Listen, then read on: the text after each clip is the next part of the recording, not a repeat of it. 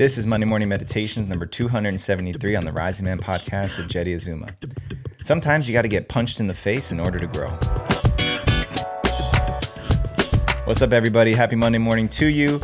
My name is Jeddy Azuma, and I am so happy to bring back another Monday morning meditation just for you. Without further ado, today's topic is healthy combat. One of the most uncomfortable things for any human on the planet is to be challenged. Whether you're being challenged mentally or physically, physical combat or mental sparring in a debate with somebody. It's one of the most uncomfortable things that we do. It triggers our fight our fight or flight response. It gets our heart rate up and our blood pressure up.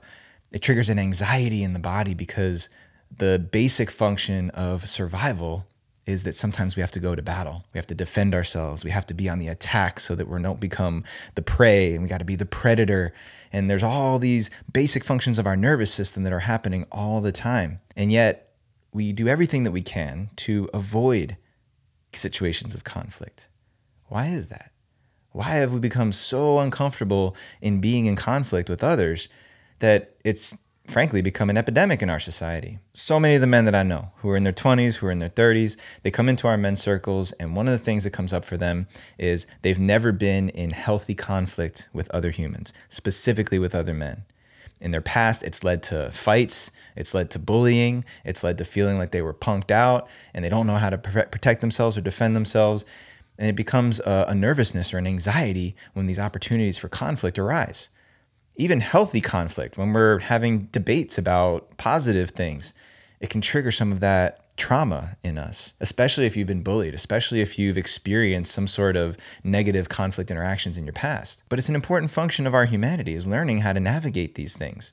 And so what does a healthy version of combat look like? What does it look like for us as men, as brothers, to go into battle with one another so that we're more prepared for everything that comes up in our lives? When was the last time you wrestled a grown ass man?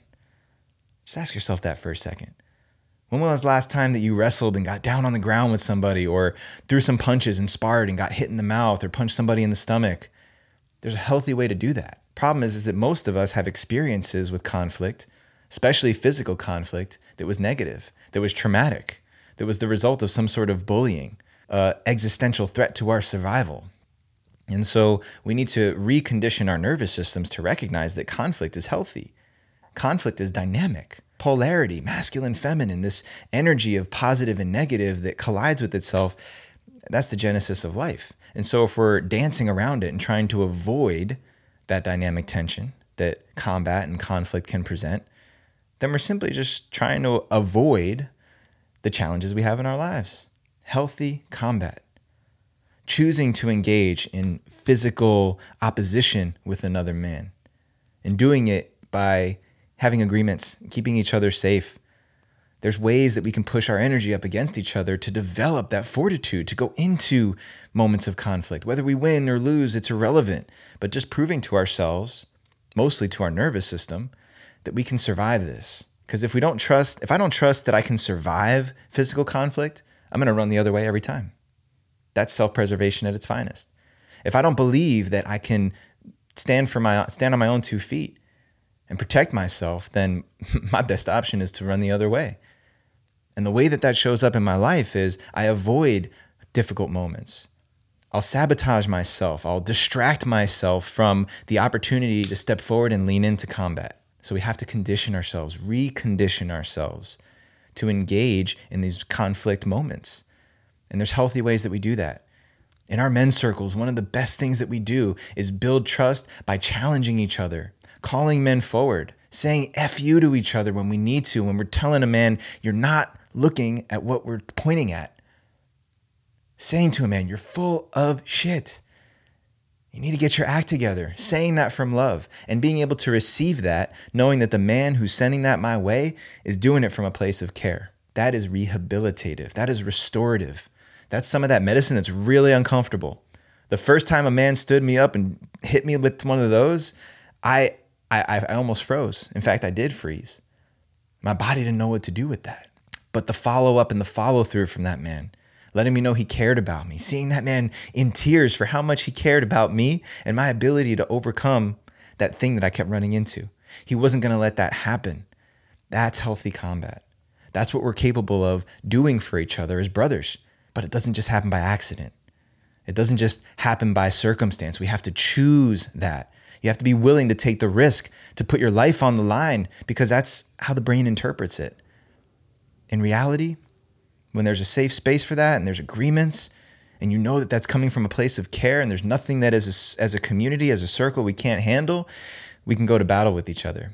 Just like gladiators in the arena, we swing our swords at each other and we get hit when we're practicing, but it better prepares us for when the blades are really sharp and it's game time. Healthy combat. It's essential for every one of us to be prepared for those things that are coming down the pipeline.